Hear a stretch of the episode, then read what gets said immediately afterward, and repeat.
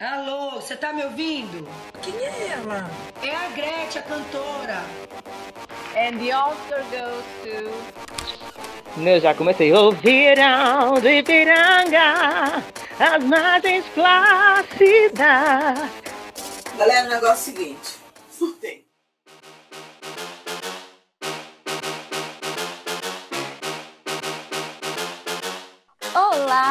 Caros ouvintes. Aqui é a Júlia e já fiquem atentos para minhas lágrimas, porque esse episódio vai ser minha própria sessão de terapia. Hello, família! Aqui quem fala é a Ayana. Voltei, estou de volta. Minhas amigas estão de volta também. E aí, seguros o suficiente para ouvir esse podcast? Porque eu estou inseguro o suficiente para gravá-lo.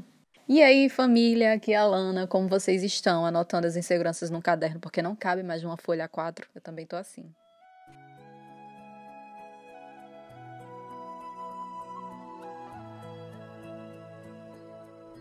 Gente, então, dando início a esse podcast, é como se a gente tivesse no Titanic tá afundando, então todo mundo junto, reunido. Tem pessoas que estão lá igual os violinistas, tem outras que estão lá no pico se segurando, e nós estamos aqui. E falando em Titanic, já faz 84 anos que a gente não grava, né, gente?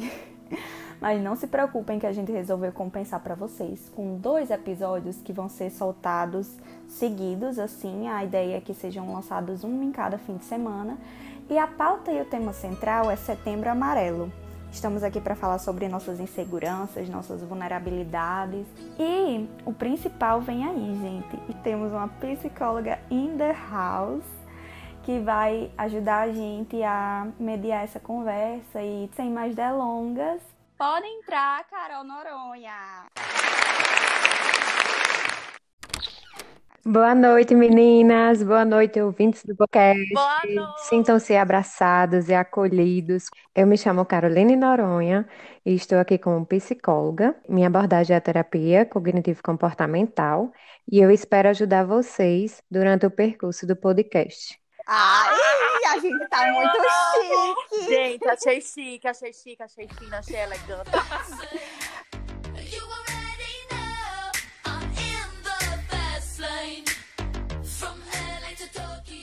Então, gente, a gente fez meio que um instituto de pesquisa, a porta dormiu aberta, para saber quais são as suas maiores inseguranças, para ver se batem com as nossas. E hoje vai ser uma conversa bastante de coração aberto mesmo, em que a gente espera identificação e acolhimento. E temos nossa psicóloga incrível para estar mediando essa conversa e tentando oferecer solução, né, para a vida dela. Será se tem, menina? Que tem. Gente, a vida tava tão difícil que para poder voltar um podcast a gente teve que fazer uma terapia Amei, achei tudo.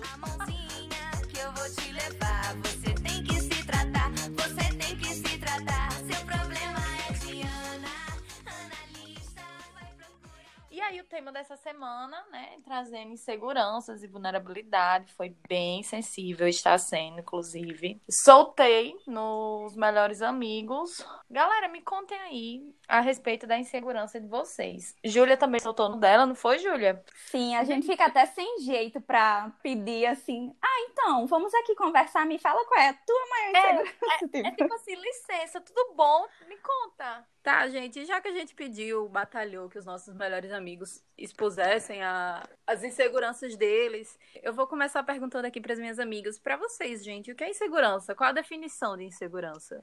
Pra mim, é um sentimento constante de inquietude e incerteza, assim, interno.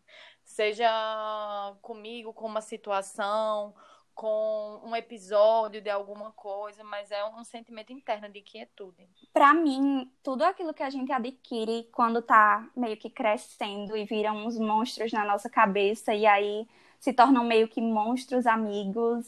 Enfim, gente, eu vou estar bem filosófica, bem crise existencial nesse podcast.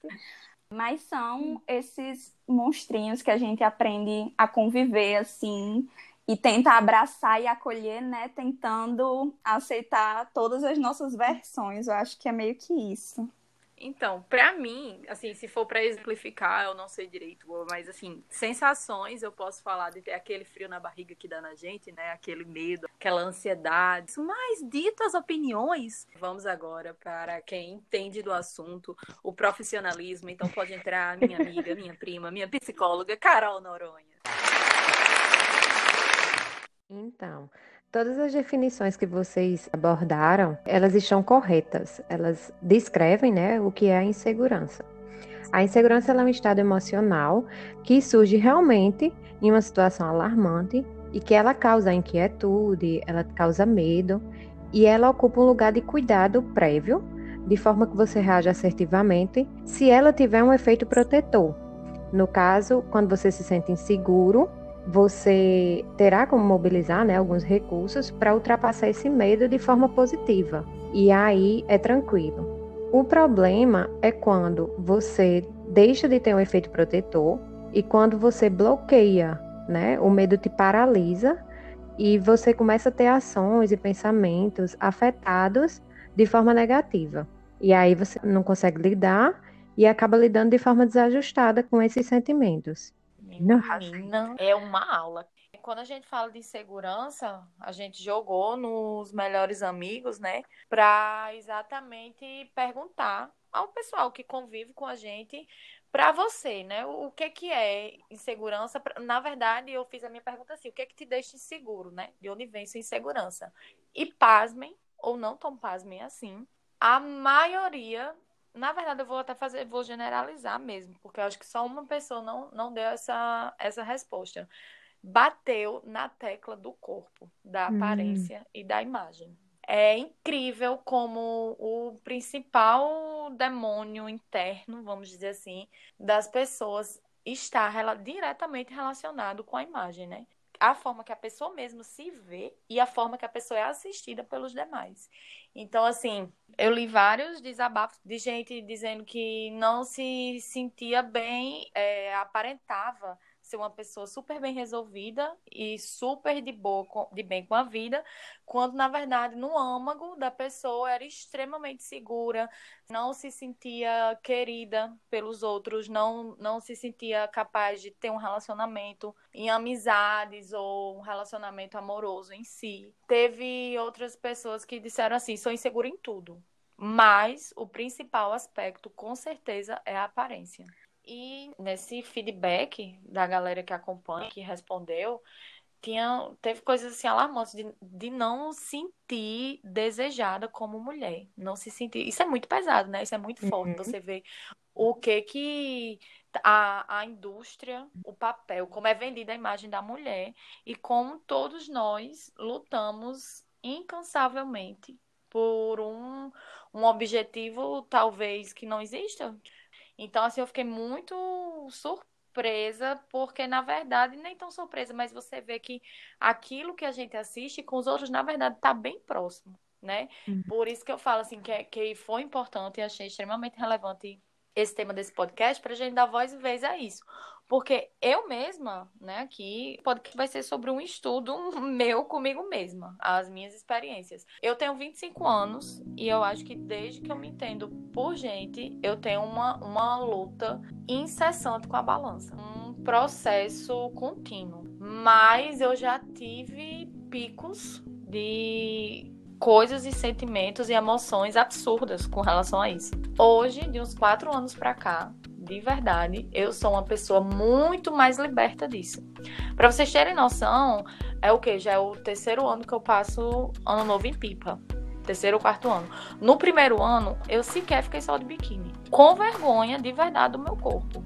No segundo ano, eu não tomei banho de praia porque eu coloquei o biquíni, mas estava de short, mas tipo assim, morrendo de vontade de tomar banho de praia e não ter coragem de ir passar pelas barracas, pelas pessoas ali presentes e ir tomar banho e mergulhar. Olha assim que loucura. Inclusive nesse último ano, tava super de boa, eu conversava até com uma amiga minha, fez, meu Deus, como eu tô feliz que a gente tá super de boa, é, é, dançando, a gente tá tomando banho, tá indo ao mar, porque talvez para alguém que esteja ouvindo seja, meu Deus, nada demais. Mas talvez também possa ser que tenham pessoas que se identifiquem com essa situação. Porque, gente, isso é muito preocupante. Eu acho, ô Carol, isso chega a ser, assim, pode ser crônico, doentio, pode levar algo assim, realmente, um, uma síncope, eu não sei o, o que seria isso. Sim, é, existe, né, um, um transtorno é, em relação ao que você falou no início, na, da busca pela perfeição. Existe um transtorno que ele é chamado como transtorno disfórmico corporal, que as pessoas que se exigem demais buscam a perfeição estética, né, e que ela não existe. E isso a gente vê muito, inclusive em redes sociais, né? A vida do outro nas redes sociais, aquilo que expõe, se a gente pensar, expõe muito da aparência, né? Do modo como as pessoas querem sempre passar que está bem, que tem uma vida perfeita, que tem um corpo perfeito. E aí a gente tem que ter o cuidado, né, o manejo com essa comparação ao que a gente está vendo na mídia.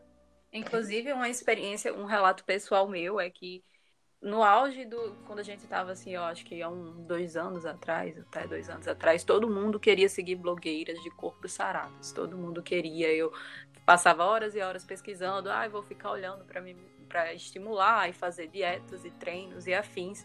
E hoje, apesar de ser uma pessoa que sim faz exercício, mas eu decidi deixar de seguir várias blogueiras desse sentido. Hoje em dia eu procuro muito mais. Foi terapêutico para mim deixar de seguir pessoas que estão lá com o corpo perfeito, que não é o meu padrão. E para mim tá tudo bem hoje. Não tanto, né? Porque estamos aqui né, falando de inseguranças e eu tenho várias. Mas me sinto muito mais identificada seguindo blogueiras que se aceitam como são, é, mulheres que se aceitam com o corpo que têm, que são corpos imperfeitos, com celulite, com Com- estria. É, Carol, você acha que isso influencia a gente seguir pessoas que se- a gente se identifique mais? Influencia. Influencia sim. É normal que você busque por pessoas que vocês se identifiquem, né? E se sinta bem, seja na- no- nos amigos ou quem você escolhe seguir nas redes sociais. Até porque, se a gente parar para pensar um pouquinho, essa imagem corporal, ela também está relacionada à autoestima, né? Então, o relato de vocês é muito importante para as pessoas que estão ouvindo, porque é um relato, é uma construção, né? Como a Ana comentou, de quatro anos para cá, ela já tem outro modo de, de se olhar, né? Existe um- uma construção diferente aí. Então, essa imagem corporal, ela abrange todas as vivências com seu corpo, ela reflete na sua história pessoal, no seu desenvolvimento, na construção da sua identidade em si, e principalmente também nas relações interpessoais, né? No que você constrói com o outro. Nossa, é muito trazendo aqui um pouco para minha realidade, nessa relação com o meu corpo, eu também consigo me imaginar assim em vários momentos com essa problemática, né, com com isso na cabeça e é incrível o quanto a gente não percebe que está imerso nessa doença, né, entre aspas para alguns que falando especificamente de mim, mas que de fato são doenças para outros. É, eu até separei aqui uma história, porque quando eu era menor, eu não peguei a fase RBD porque minha mãe não deixava assistir a novela, eu só escutava as músicas.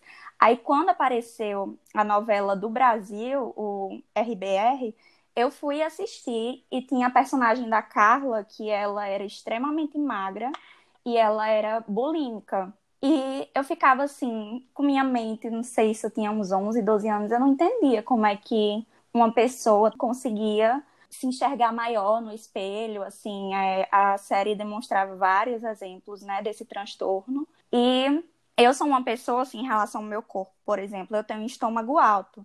Então, uma coisa que me incomoda muito sempre é que pessoas, às vezes, com pesos maiores que os meus, mas que têm o biotipo violão, assim, aparentam não ter barriga. E pra mim, eu, desde que eu me entendo por gente, eu sempre lembro de ter barriga, assim, eu nunca nunca me achei extremamente magra. E óbvio que isso é uma coisa que hoje eu lido bem melhor. No início desse ano eu tava com um peso que eu nunca tive antes, assim, em relação a estar realmente com mais gordura e tudo, para o que eu considero, né, para o meu corpo. Sempre é bom deixar isso claro.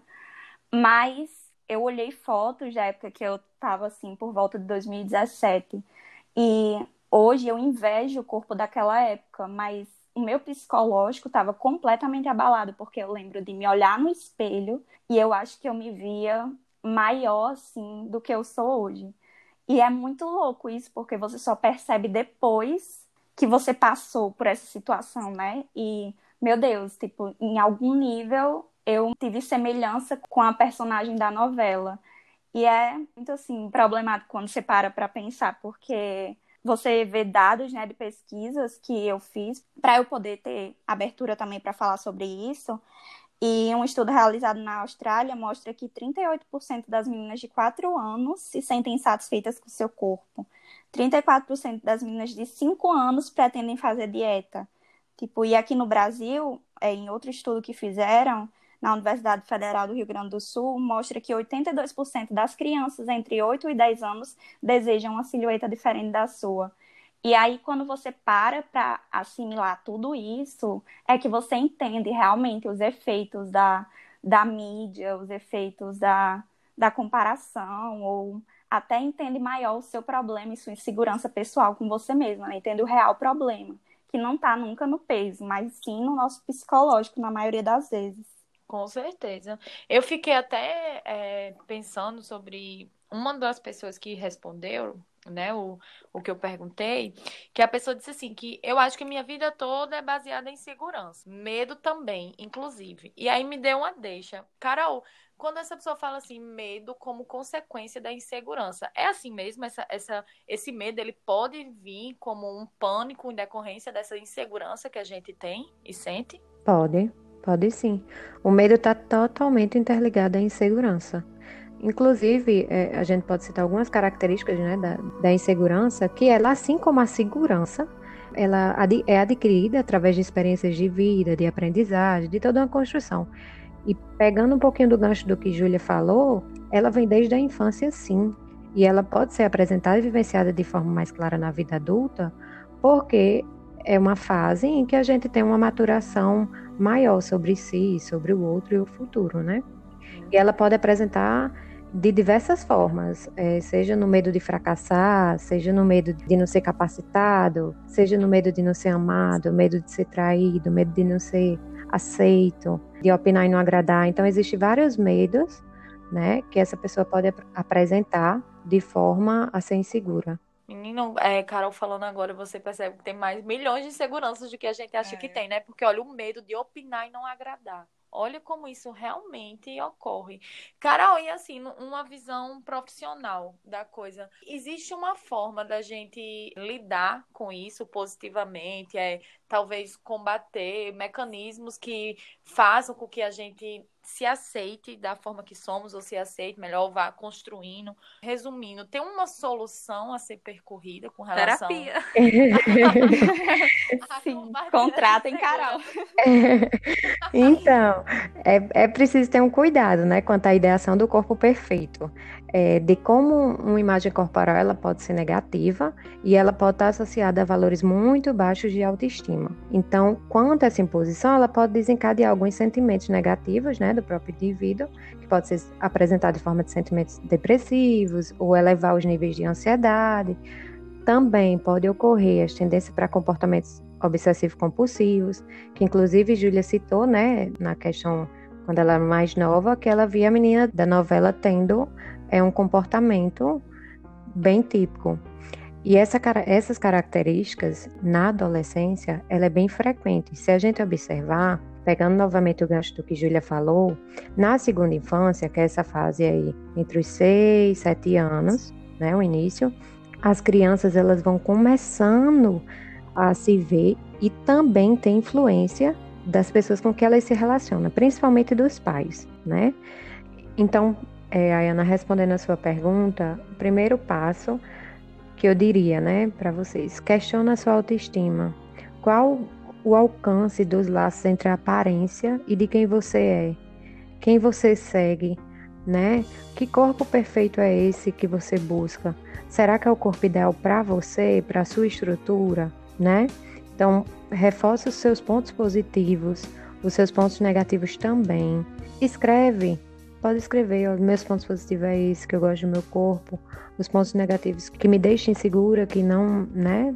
O que, que eu posso fazer para melhorar, mas de forma que isso não se torne disfuncional, que isso não afete diretamente no seu emocional, que não, fa não faça sofrer, né? E pegando um pouco do que é, a Lana falou inicialmente, se você não se sente bem com o que você está vendo nas redes sociais, se você acha que está sendo cobrada pelo que você vê, ou até mesmo por comentários, porque eu sei que pessoas também fazem comentários acerca, né?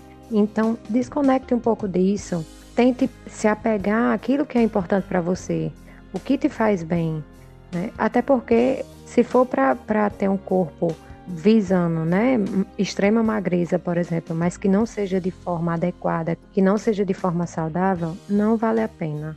Então, o primeiro passo é buscar questionar sua autoestima, buscar um processo de autoaceitação. Então, isso é muito importante. Incrível. Ai, meu Deus, eu quero Carol em todos os podcasts.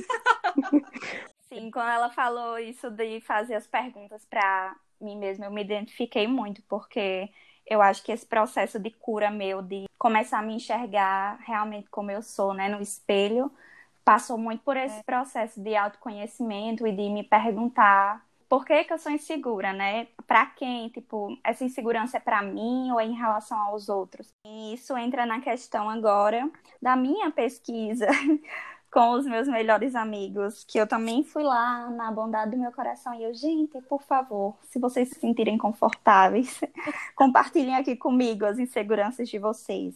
E uma coisa que foi muito recorrente para mim assim, em segundo lugar, além da relação com a aparência, foi em relação à comparação com outras pessoas, né? Que acho que tudo tá meio que interligado, né? De um assunto de corpo dá para você puxar nessa questão da comparação pela visão que você tem de si e do outro, a questão de não se achar suficiente, de se diminuir ou de achar que você deve atender às expectativas dos outros, questão de autossabotagem, enfim. E eu meio que escolhi, assim, abracei esse tópico para eu falar mais uma vez na humildade do meu coração, porque é uma das minhas várias batalhas internas também.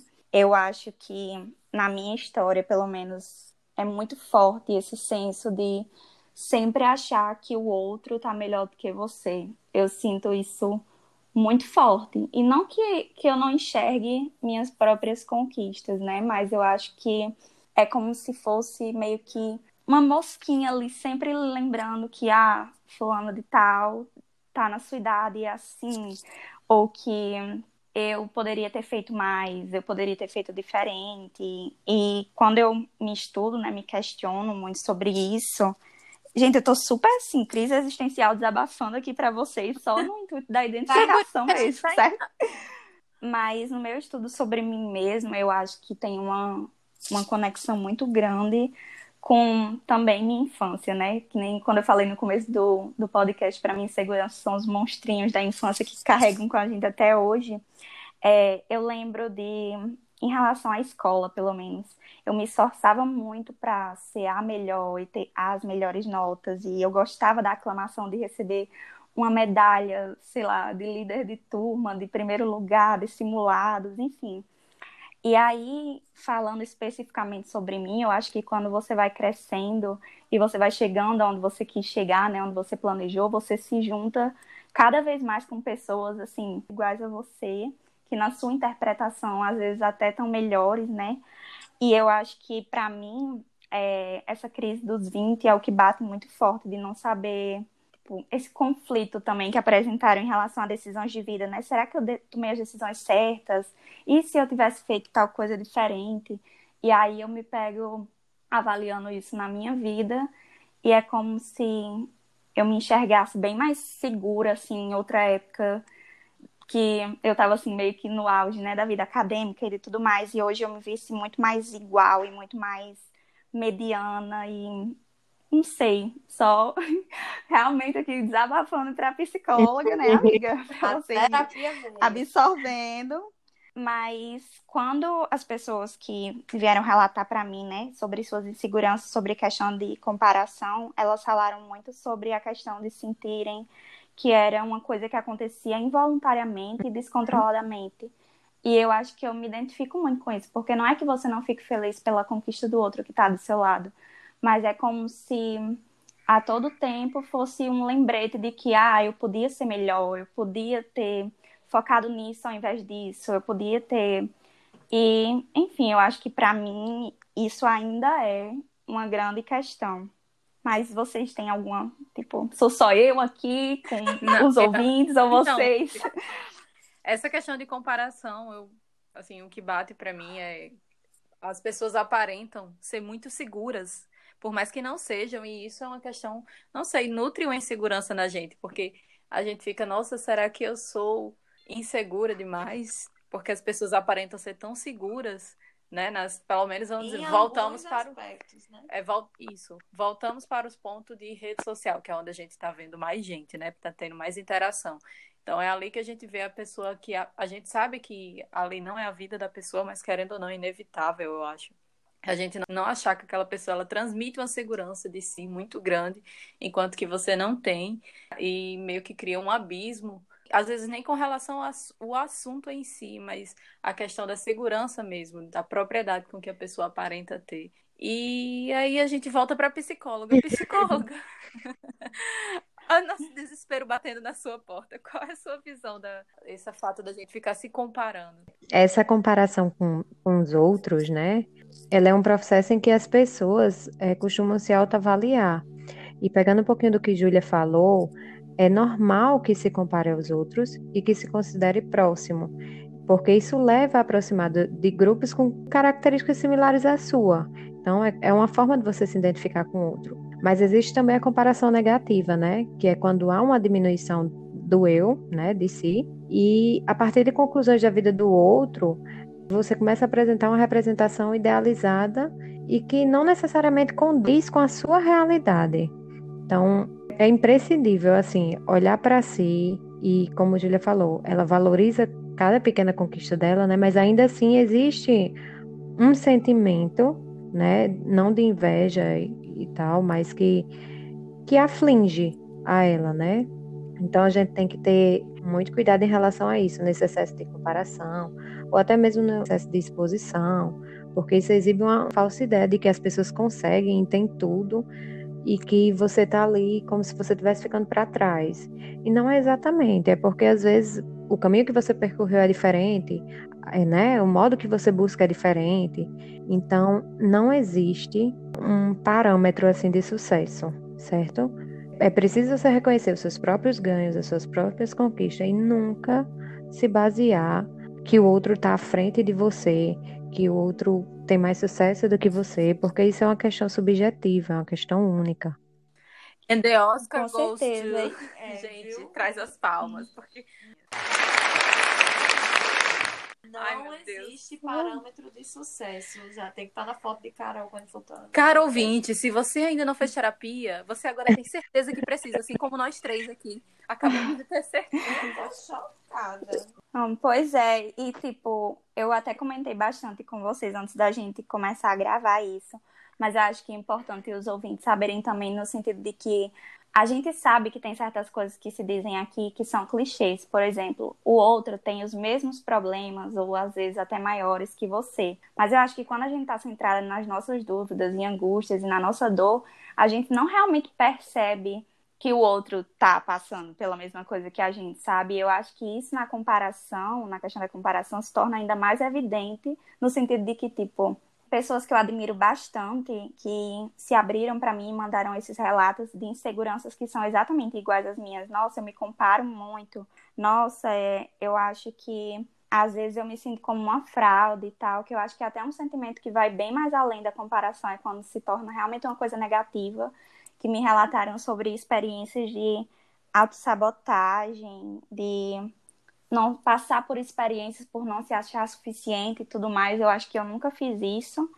mas eu acho que é bastante comum, assim, você pensar que, pronto, eu tenho isso, né, interno de, às vezes, um primo mais novo meu falar, ah, você é minha inspiração, e aí eu olho pra mim, eu fico, que? Uhum.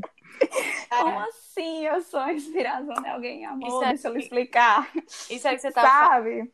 Isso aí, Júlia, que você estava falando, me lembrou do meu processo seletivo do mestrado, que eu digo que foi um processo de autoconhecimento, na verdade. Eu nunca achei, achava, né? Vamos, vamos mudar o. Eu não achava que eu era apta a concorrer num processo seletivo para mestrado. Olha aí, assim.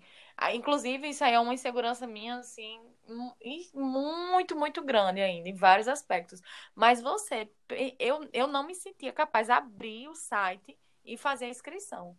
Tá entendendo? Você olhar pra você mesmo e dizer assim, meu Deus, eu sou tão, sou tão menor do que isso, eu não mereço. Você tá lesando, você tá louca, você quer fazer um processo seletivo, você quer fazer um mestrado.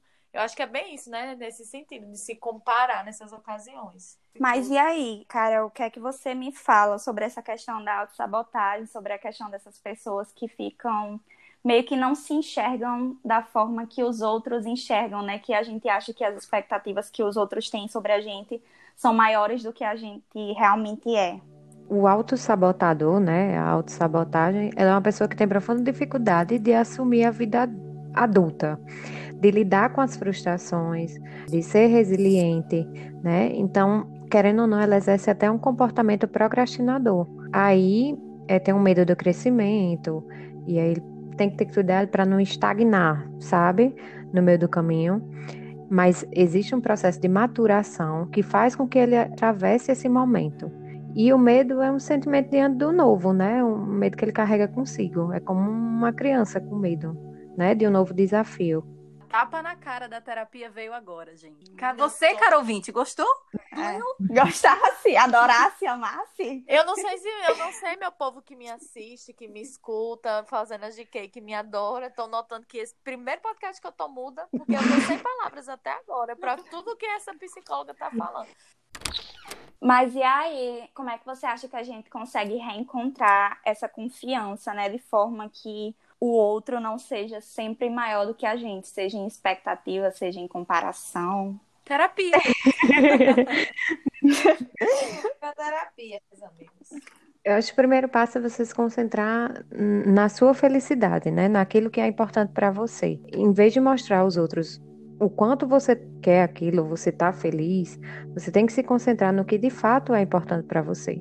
E novamente, valorizar as qualidades, né? Porque também isso está ligado à autoestima. A gente volta a falar o processo de segurança e dar mais atenção a essas virtudes. Em relação a essa autossabotagem, né? Acho que a gente pode estabelecer, eh, por exemplo, a terapia sim, porque aí você, às vezes você se sente como autossabotador, mas na realidade você nem se enquadra como autossabotador, né?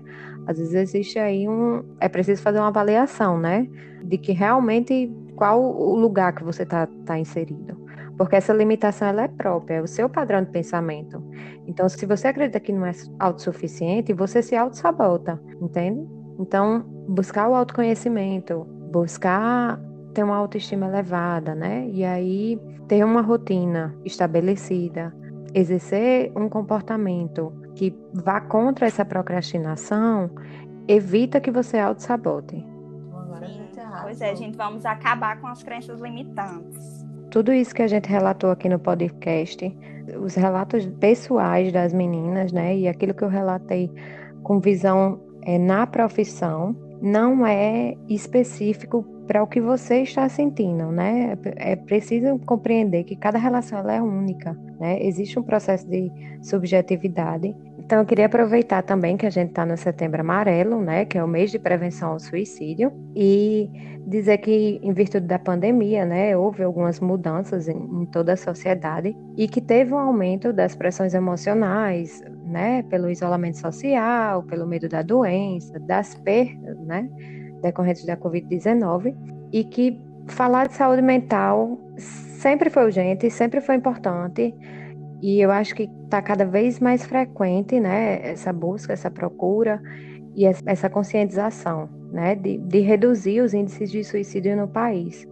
Então, eu queria deixar aqui o número do CVV, né, que é o Centro de Valorização da Vida, que se você estiver precisando conversar, se você conhece alguém que esteja precisando de ajuda, ou que aparentemente não esteja bem, ligue no 188 ou você pode mandar um e-mail também, né, no site do cvv.org.br e lá é, tem pessoas que estão esperando para acolher você.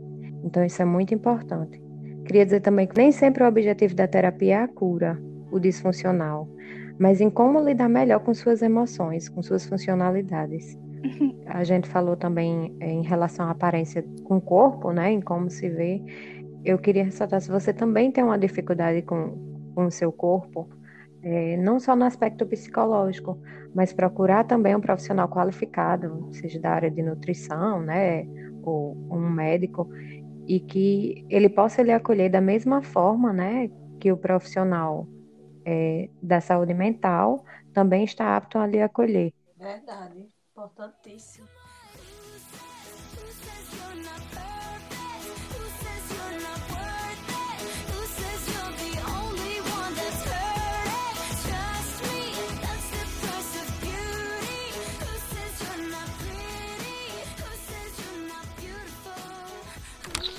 E aí, já que nós estamos, né, falando é, sobre esse tema, vamos entrar, adentrar nos quadros fixos do nosso podcast. Julia. Uh! Ai, eu amo, né? O quadro que eu sempre apresento, sempre tô ali amando, curiosa, geminiana, louca para saber as histórias de vocês. O nosso é o que rolou. E dessa vez, gente, não estamos aqui nas nossas humildes opiniões, nós estamos com uma psicóloga, quer dizer. Eu achei que Estamos- ia pesar nesse nosso que rolou nesse podcast. Teve um passarinho que veio e, ah, pois deixa eu aproveitar e mandar essa história. E vamos lá. A Penélope Cruz diz: Me relacionei com uma pessoa em que o relacionamento acabou sendo tóxico, onde meus defeitos eram jogados contra mim. Era um relacionamento difícil em que eu tinha que estar constantemente interpretando sinais e situações, e quando eu finalmente consegui me desvencilhar, carreguei esses hábitos junto comigo para outras relações. No contexto de achar que não conseguiria me relacionar como antes pelos defeitos que a outra pessoa apontava, ou por me achar um fardo tão grande que só aquela pessoa seria capaz de me aguentar, ou por achar que aquela idealização era certa e tudo que viesse fácil era como se tivesse errado, porque na minha cabeça eu me acostumei de que um relacionamento tem que ser difícil. Vocês já desenvolveram alguma insegurança assim por causa de relacionamento? Gente, eu acho que vai ser um ponto incongruência, né? Aqui, com toda certeza. Total. Diversas situações. Total, e eu acho que, assim, não só relacionamentos amorosos, amizades também gera total isso. A gente sair de amizades carregando inseguranças. Então. Muito, Sim. muito. Sim, Penelope Cruz, você não está sozinha. Mas vamos lá, vamos repassar a palavra para quem tá aqui, quem sabe e quem pode opinar com propriedade. Como que a gente se livra dessas amarras? Ponto um, e não vou dizer único, né, mas extremamente importante. Cuidado para não trazer traumas passados para relacionamentos presentes. Porque cada relação, como eu disse anteriormente, ela é única. Então, aquilo que você vivenciou e que talvez você ainda esteja tendo dificuldades, acho que seria super importante que você tentasse lidar com isso, superar essa questão antes de se relacionar com outra pessoa, para que não leve o que você vivenciou antes para esse outro relacionamento. Porque realmente pode ser, isso não é certeza, né? Que venha né, a, a reproduzir certos comportamentos. E essa questão da insegurança vai fazer com que o outro que você esteja se relacionando também não se sinta seguro. Então, isso independente de ser um relacionamento amoroso, né? Ou amizade, as relações interpessoais em si. Você falou tentar superar antes de partir para um próximo relacionamento. Qual seria uma ferramenta para ajudar nesse processo de superar? Terapia. Acho que a terapia seria um, um importante. Sempre, né, É o gente? segredo para tudo. Porque essas transições, né, esse fortalecimento interno que é necessário nessas relações, por ser um processo doloroso, às vezes você não consegue vivenciar sozinho. Então, se você tem a consciência de que você precisa de ajuda, busque ajuda, porque é mais importante, né? Ter um profissional qualificado que vai te auxiliar e que essas experiências negativas não venham a se repetir ou trazer comportamentos, né, para você que sejam disfuncionais. Agora eu quero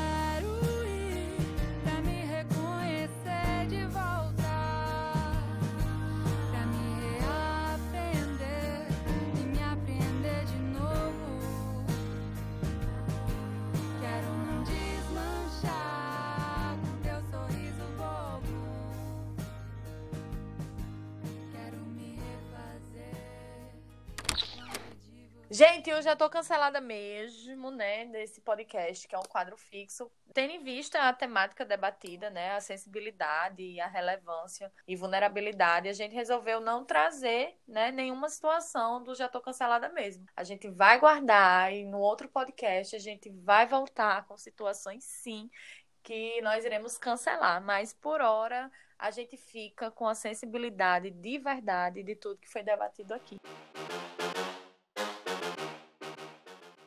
Entanto, porém, todavia, o conceito coesão e aclamação, ele tá vivíssimo, gente. Vamos pra ele. Mais que viva a live. Ai, eu amo. E aí eu vou começar perguntando à minha amiga Júlia. Vai, Júlia. O que é que você tem pra indicar pra gente essa semana? Então, gente, quem segue a gente no Instagram, arroba Porta do Mil Aberta, já foi lá e leu nossas legendas, curtiu nossas fotinhas, sabe que essa mulher que vos fala ama a SMR. E aí eu queria aproveitar para indicar para vocês, e na verdade até compartilhar para quem não sabe, né? É que a SMR significa Resposta Autônoma Sensorial do Meridiano, e se tratam de vídeos que ajudam no relaxamento, têm o intuito de ajudar com sono, com concentração, enfim.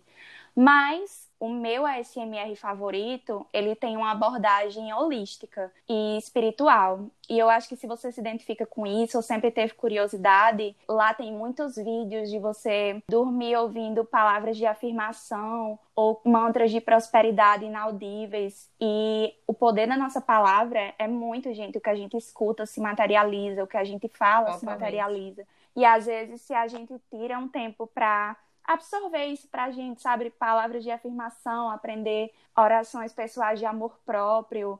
Enfim, é, essa semana lá tá rolando o especial de 200 mil inscritos e tá tendo live todos os dias falando sobre o que é espiritualidade, é, o que é autoconhecimento, como se conectar com isso. E é um conteúdo completamente gratuito, né? Então, deixando aí pra vocês no YouTube a SMR lá nas alturas.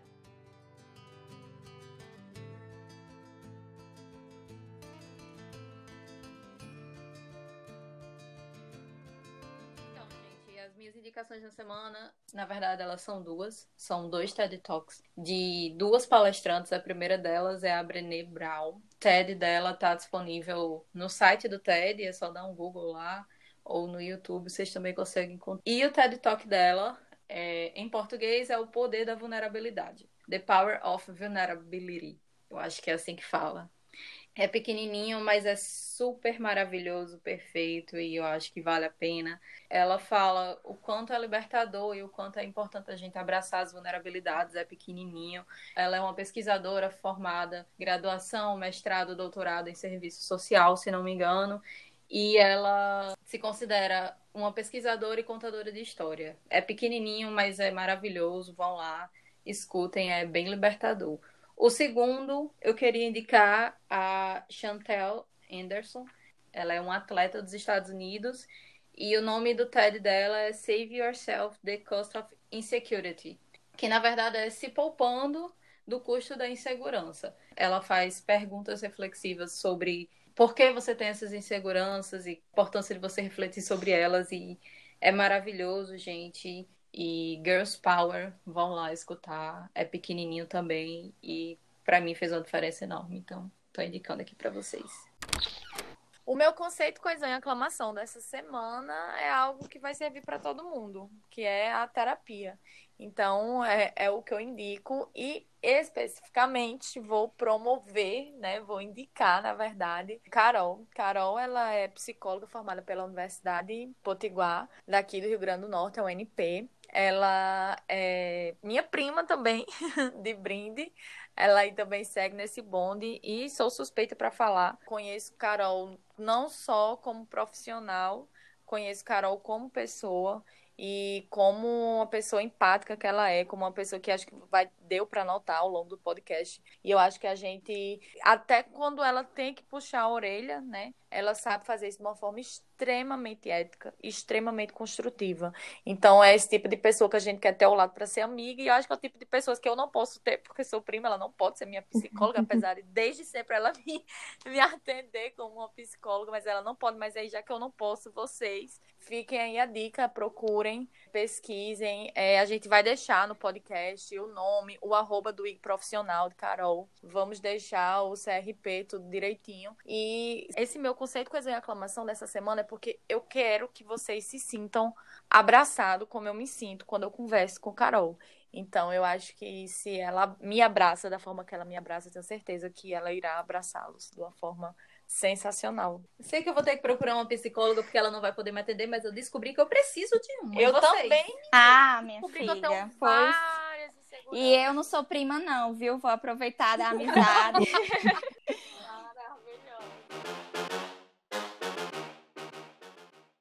isso, meninas. Acho que nós chegamos ao fim de mais um podcast.